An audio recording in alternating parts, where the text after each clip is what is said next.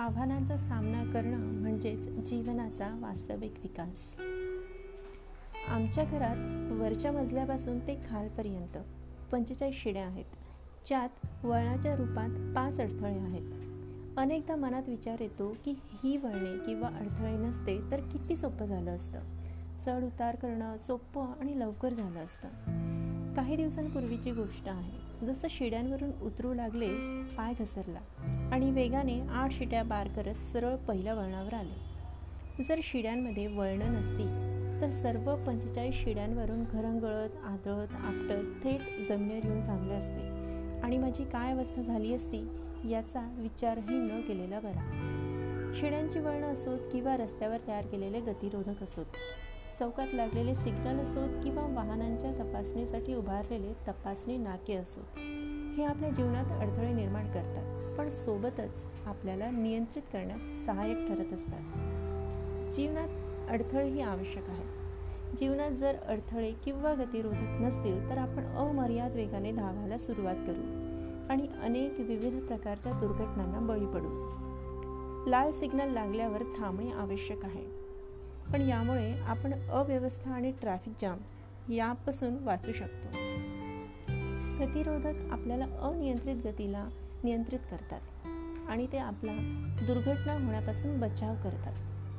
तपासणी नाका आणि विविध प्रकारच्या तपासणी एजन्सी नसत्या तर आपली असंविधानिक व अनैतिक कामे करण्याच्या शक्यता वाढल्या असत्या.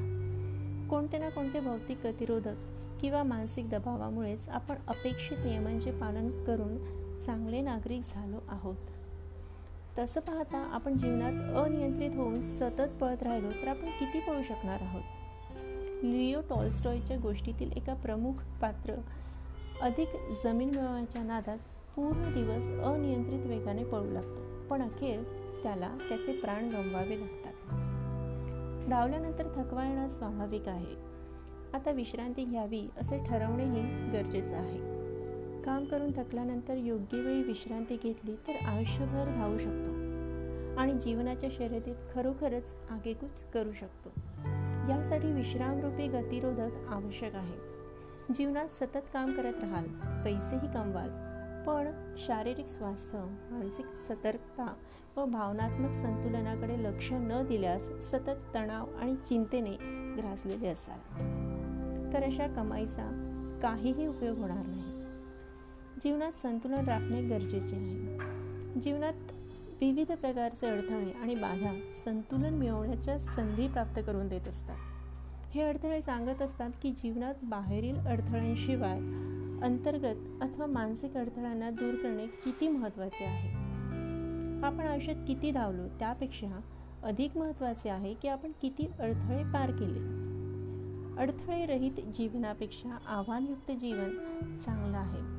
कारण आव्हानांचा स्वीकार करण्यातच जीवनाचा वास्तविक विकास शक्य आहे. आव्हानांशिवाय आपण कोणताही नवी कोणतीही नवी गोष्ट शिकू शकणार नाही किंवा विषम परिस्थितीत त्याच्याशी झगडण्याचा संकल्प किंवा साहस आपण करू शकणार नाही. अडथळे आपल्याला मागे वळून पाहण्यात आणि आत्मपरीक्षण किंवा पूर्ण मूल्यांकन करण्याची संधी देत असतात.